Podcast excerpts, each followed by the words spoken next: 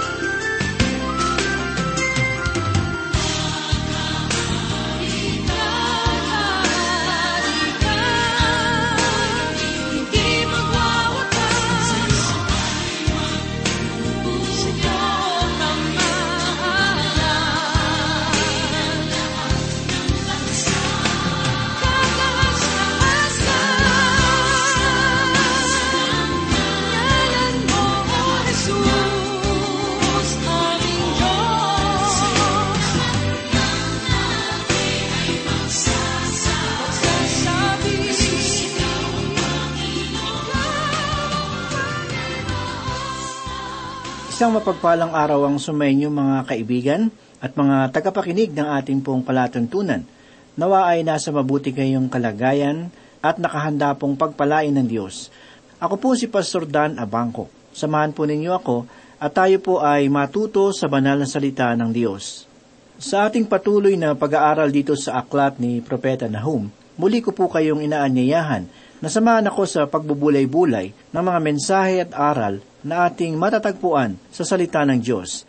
Lubos ang aking paniniwala na tanging ang salita ng Panginoon lamang ay may kakayahan na magkaloob sa atin ng tunay na kalakasan at kapayapaan. Sapagkat siya ang nagsabi, hindi lamang sa tinapay na bubuhay ang tao, kundi sa bawat salitang namumutawi sa bibig ng Diyos.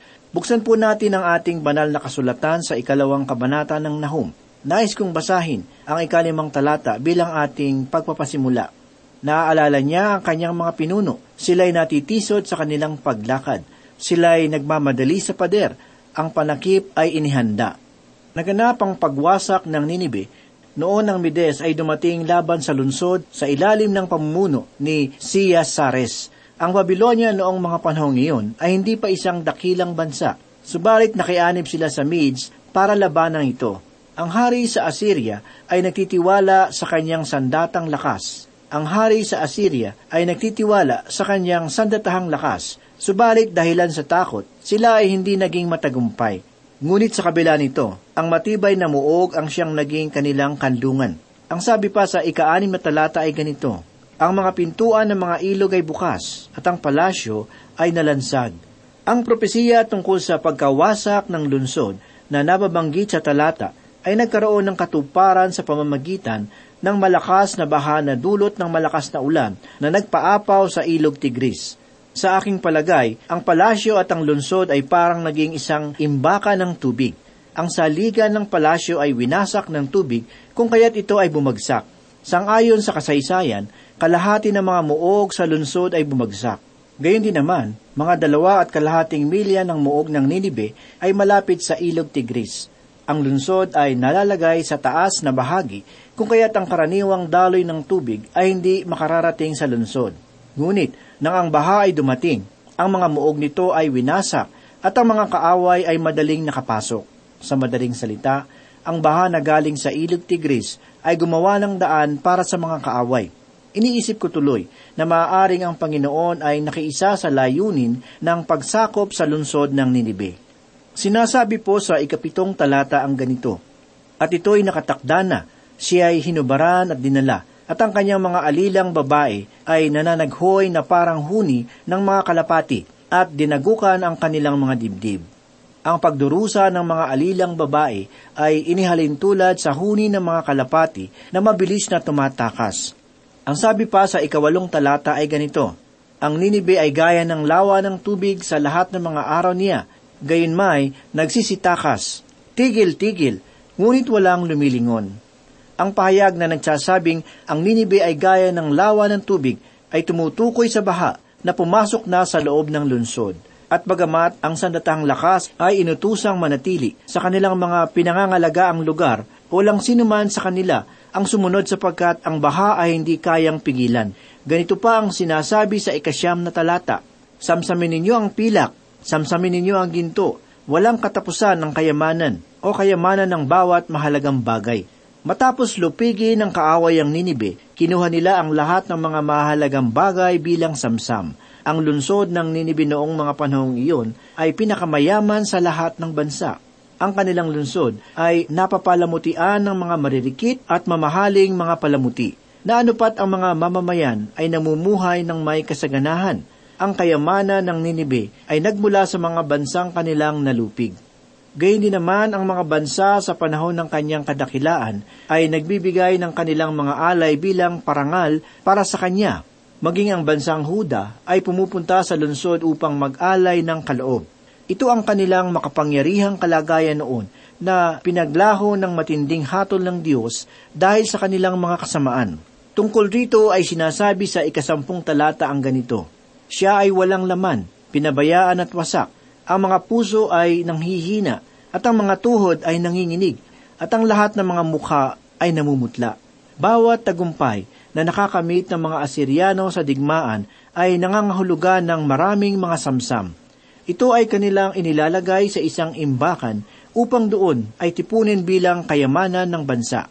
Subalit matapos lupigi ng mga kaaway ang kanilang lunsod, ang lahat ng kayamanan nito ay kanilang kinuha at siya ay naging walang laman, pinabayaan at wasak. Ang sabi pa sa talata, ang mga puso ay nanghihina at ang mga tuhod ay nanginginig. Sa madaling salita, ang mga taga-Ninibe ay pinagharian ng takot at ang kanilang puso ay natigib ng kabiguan.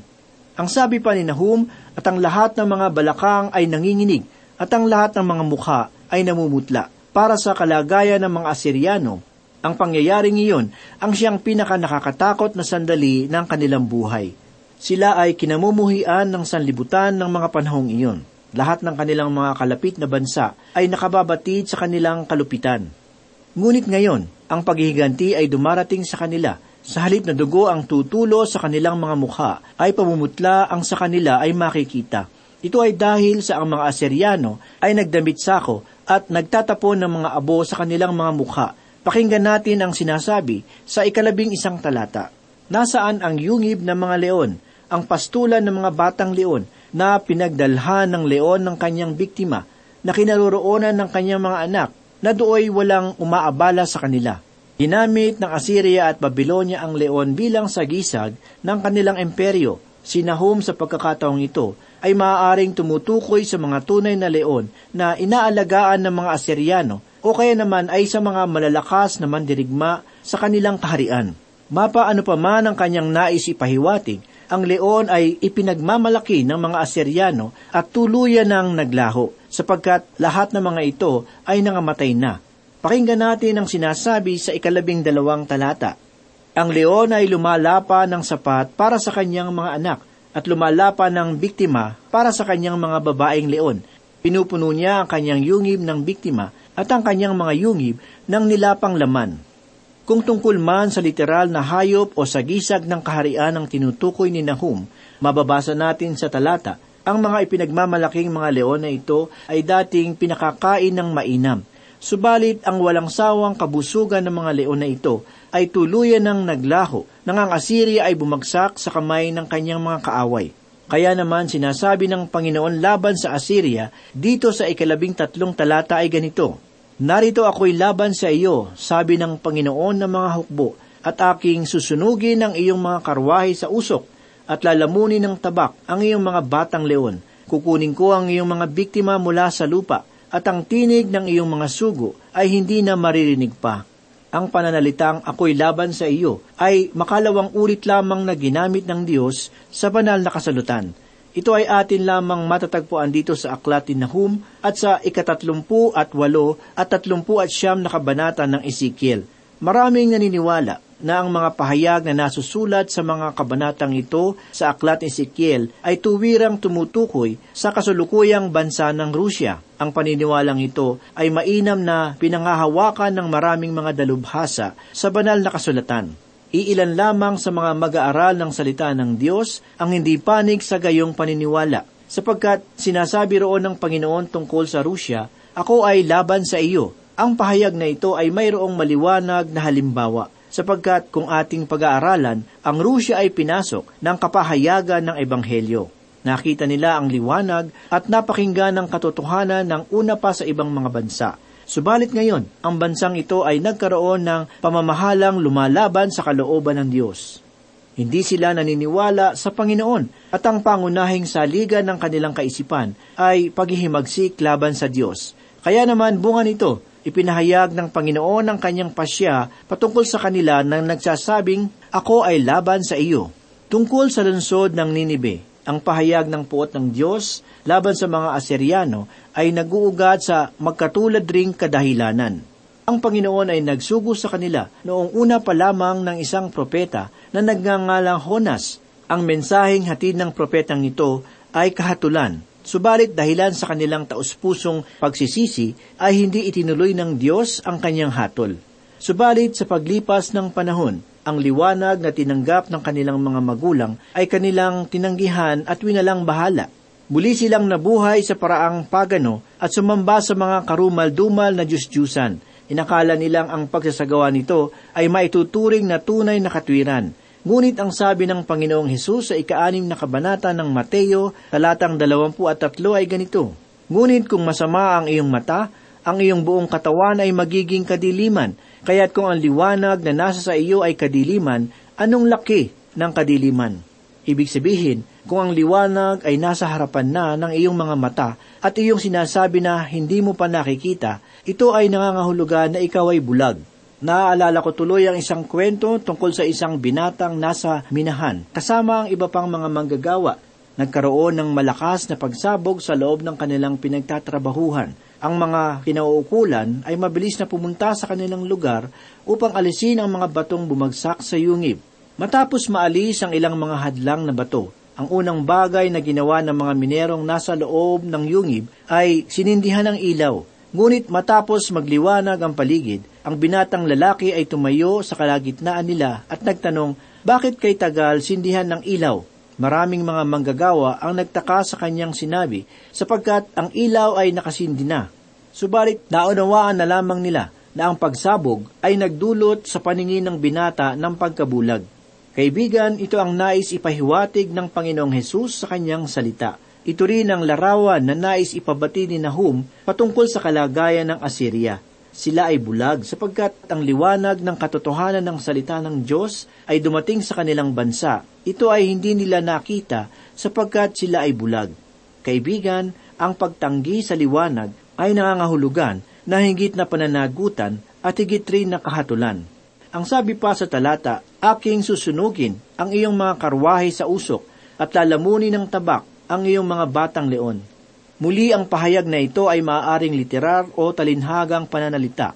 Mapaano pa man ang kahulugan, maliwanag na sinasabi na ito ay patungkol sa mga batang leon ng kanilang bansa, sapagkat ang leon ay sagisag ng kalakasan ng Assyria.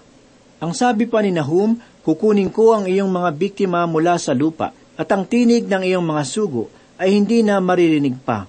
Ang tinig ng kapahayagan sa talatang ito ay mayroong diin at kaganapan Isang daang taon bago dumating si Nahum, ang Ninibe ay dinalaw ng Diyos sa pamamagitan ni Honas. Ang bansa ay naligtas sa kapahamakan noong sila ay taus-pusong nagsisi at lumapit sa Panginoon. Ngunit, nang ang panahon ay lumakad, ang liwanag ng katotohanan ng Diyos ay unti-unting kinalimutan ng mga taga-Ninibe. Tumalikod sila sa tunay na Diyos at nagsagawa ng kalapastanganan sa kanyang harapan. Kaya ngayon, ang Panginoon ay nagsabi na ang kanyang hatol ay darating sa Assyria nang may malaking pagkawasak. Ang mensaheng hatid ni Nahum ay malagang mensahe na dapat ay magpaalala sa atin sa katarungan ng Panginoon, sapagkat ang bansang mamumuhay ng taliwas sa kalooban ng Diyos ay tiyak na darating sa pagkawasak.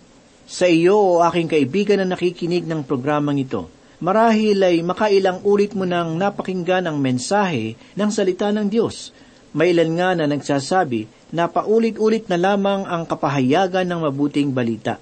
Sila daw ay nagsasawa na. Subalit sa kabila ng ganitong paniniwala ng iba, mariin ko pa rin ipamamanhik sa iyo na ang kasalanan ay hahatulan ng Panginoon.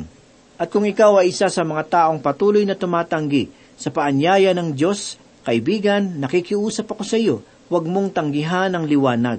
Sapagkat darating ang panahon na maaaring hindi mo na ito tuluyang makita, sapagkat ang puso at isip mo ay manhid at bulag na. Nais sa iyong sabihin ng Diyos na ang kanyang bugtong na anak na si Kristo Jesus ay namatay para sa iyong kasalanan upang sa pamamagitan ng kanyang ginawa sa krus ng Kalbaryo ay makatagpo ka ng kaligtasan sa pamamagitan ng pagtitiwala sa Kanya. Kaibigan, hindi hadlang kung ano ang iyong pagkatao at kung ano ang iyong pinagdaanan sa buhay. Marahil iniisip mo na wala ng kapatawaran para sa iyong kasalanan, ngunit isipin mo ito.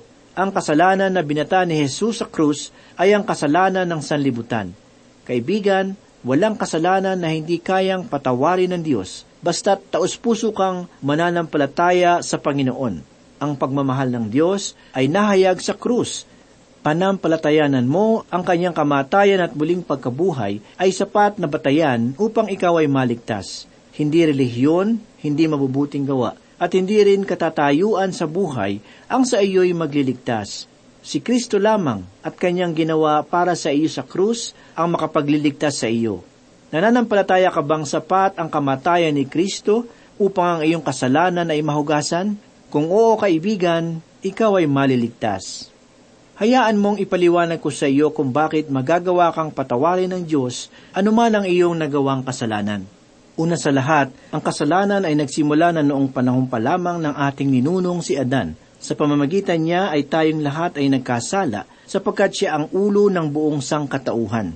Ito ang dahilan kung bakit sinasabi sa banal na kasulatan na tayong lahat ay nagkasala at walang sino man ang nakaabot sa kaluwalhatian ng Diyos. Ang kaluwalhatian ng Diyos ay tumutukoy sa kanyang kabanalan at sa kanyang katotohanan. Noong si Adan ay nagkasala, Nawala niya ang kaluwalhatian na ipinagkaloob sa kanya ng Panginoon. Nung siya ay sumuway, ang kamatayan ay nagsimulang pumasok sa kanyang buhay at siya ay nahiwalay sa Diyos. Lahat ng tao kung gayon ay nagkasala. At dahil sa ang kasalanan at kabanalan ay hindi maaring magsama, ang pagkakahiwalay ng tao sa Diyos ay nangangahulugan ng espiritual na kamatayan. Ito ang dahilan kung bakit ang taong walang kaugnayan sa Diyos ay walang kamalayan at pag-ibig sa mga bagay na patungkol sa Panginoon, lalo tigit sa kanyang banal na salita. Hindi natin magagawang pilitin ang isang taong walang pananampalataya sa Diyos na mahalin ng Diyos sapagkat siya ay patay sa espiritual. Hindi ba't ang isang taong patay ay hindi na makatutugon sa isang taong buhay? Gayun din naman ang hindi mananampalataya anuman ang kanyang gawin, ay walang buhay sa harapan ng Panginoon kung siya ay walang kaugnayan sa Diyos sa pamamagitan ni Kristo. Ito ang pinakadahilan kung bakit patuloy naming sinasabi na ang tao ay hindi maliligtas sa pamamagitan ng kanyang mabubuting gawa sapagkat ang panlabas na kabutihan ng tao na bunga ng kanyang moral, kaisipan at ugali ay hindi makapagliligtas sa kanya mula sa hatol ng Diyos. Siya ay patay sa Espiritu dahil siya ay walang relasyon sa Diyos. Gayun din naman, hindi tatanggap ang Panginoon ng anumang bagay na nagmula sa kamatayan. Alalahanin natin na ang ating Diyos ay Diyos na buhay at hindi ng mga patay. Hayaan ninyong basahin ko ang sinabi ni Apostol Pablo sa ikalawang kabanata ng Epeso, una at ikalawang talata. Kayo nooy mga patay sa inyong mga pagsalansan at mga kasalanan na dati ninyong nilakaran, ayon sa lakad ng sanlibutang ito, ayon sa pinuno ng kapangyarihan ng himpapawid ng Espiritu na ngayon ay gumagawa sa mga anak ng pagsuway. Ang kasalanan ay laging may kaakibat na kamatayan, Maaring hindi pisikal, ngunit natitiyak kong walang hanggang pagkahiwalay sa Diyos. Ang tao ay nagkakasala hindi dahil sa panlabas na kadahilanan. Ang tao ay nagkakasala dahil sa siya ay makasalanan. Hindi natin mapipilit na mamunga ng mangga ang puno ng saging. Wala sa kalikasan ng saging ang mamunga ng mangga. Kaya hindi naman, wala sa kalikasan ng tao na makapaglabas ng bagay na makapagliligtas sa kanya sapagkat siya nga ay makasalanan. Ang kaligtasan ng tao ay magmumula labas sa kanya. Ito ang dahilan kung bakit ang relihiyon ay nabuo, sapagkat nang ipinahayag ng Diyos na hindi magagawang iligtas ng tao ang kanyang sarili, bumaling ang tao sa panlabas na katugunan sa pag-aakalang ito ang kanyang magiging tagapagligtas. Itinaas niya ang kanyang sarili sa pamamagitan ng kanyang relihiyon. Iniisip niyang ang pagsunod sa ganitong mga ritual at mga seremonya ay makapaghahatid sa kanya sa langit. Kaya naman buong sagisag siyang nananatili sa mga gawain nito sapagkat nadaraman niya ang lingap ng kaligtasan. Ngunit ang totoo, siya ay nililinlang lamang ng kanyang makitid na pangunawa. Ang relihiyon ay walang anumang lakas at kakayahan upang iligtas ang tao mula sa kanyang pagkakasala Nakalulungkot isipin na ang relihiyon pa nga ang siyang naging dahilan upang ang tao ay masigit na masubsob sa pagkakasala at hatol ng Diyos. Ang sabi ng tao, marami naman akong nagawa para sa simbahan. Ako ay naging isang masugid na tagapaglingkod nito. Ngayon, bakit ako mapapahamak? Dahil ikaw ay hindi nagtiwala sa kamatayan at muling pagkabuhay ni Heso Kristo para sa iyong mga kasalanan. Kung ating papansinin, ang suliranin ng tao tungkol sa kanyang kasalanan ay mayroon lamang dalawang pagpipilian. Ang una ay may kinalaman sa gagawin ng tao. Sa aking palagay, ang tao ay naghahangad na bayaran ang kanyang pagkakasala upang siya ay may maipagmalaki sa harapan ng Diyos. Ang ikalawang kasagutan ay tungkol sa Diyos. Ibig sabihin, hahayaan ng tao na bayaran ng Panginoon ang kanyang pagkakasala at tanggapin ang kaligtasan bilang biyaya at hindi gantimpala sa mabubuting gawa. Para sa akin, ito ang pinakamalaking hamon ng Diyos sa tao, sapagkat winalang halaga ng biyaya ang pagmamalaki at pananangan ng tao sa kanyang sarili. Tinatanggalan ng biyaya ang anumang paraan sa tao na makapagmalaki sa harapan ng Panginoon, sapagkat wala naman tayong dapat na ipagmalaki sa Diyos ang tao sa kanyang sarili ay walang anumang karapat-dapat na bagay na maaaring ipagyabang sa Panginoon. Dapat nating tanggapin na wala talaga tayong magagawa upang iligtas ang sarili, kundi ang tumawag at umasa sa kakayahan ng Diyos. Bilang halimbawa, hayaan ninyong ihalin tulad ko ang ating sarili sa isang taong nalulunod. Sa iyong palagay, kung ang isang tao ay nalulunod, sa ano kanino siya maaaring kumapit? Sa tubig ba?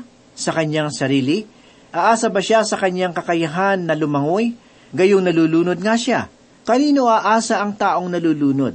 Mayroon ba siyang magagawa upang iligtas ang kanyang sarili? Kaibigan, kung mayroon mang magagawa ang taong nalulunod, iyon ay walang iba kundi ang sumigaw ng ubod lakas upang humingi ng tulong.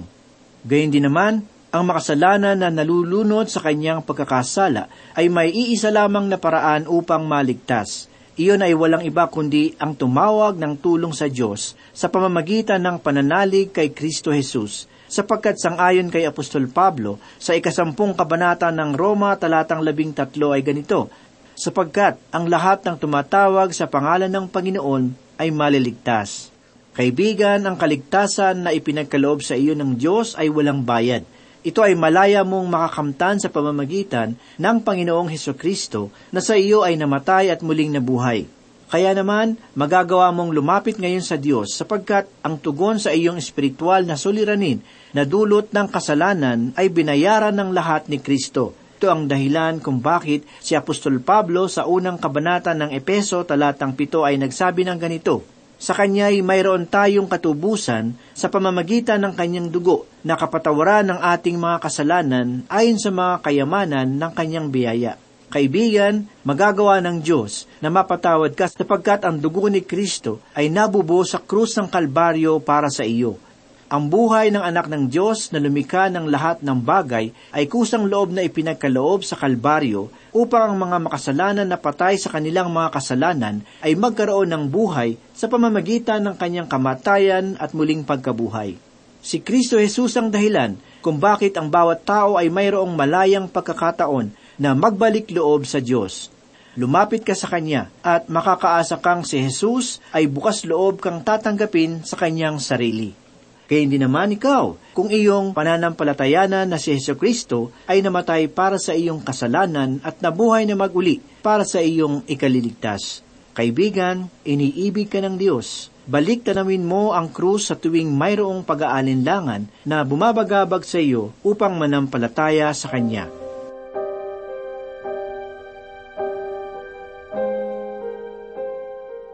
Manalangin po tayo. Panginoon, kami po ay nagpapasalamat sapagkat Ikaw ang aming tanging tagapagligtas. Salamat, Panginoon, dahil wala kaming kakayahan na iligtas ang aming sarili. Subalit, Ikaw ang nagpakahirap. Ikaw ang nagpapako sa krus upang mabayaran ang aming mga kasalanan at kami po ay magkaroon ng pamamaraan upang makarating sa iyong kalangitan. Salamat Panginoon sa ginawa mong sakripisyo sa aming kaluluwa upang ito ay magkaroon ng kaligtasan. Ito po ang aming samot dalangin sa pangalan ni Jesus. Amen.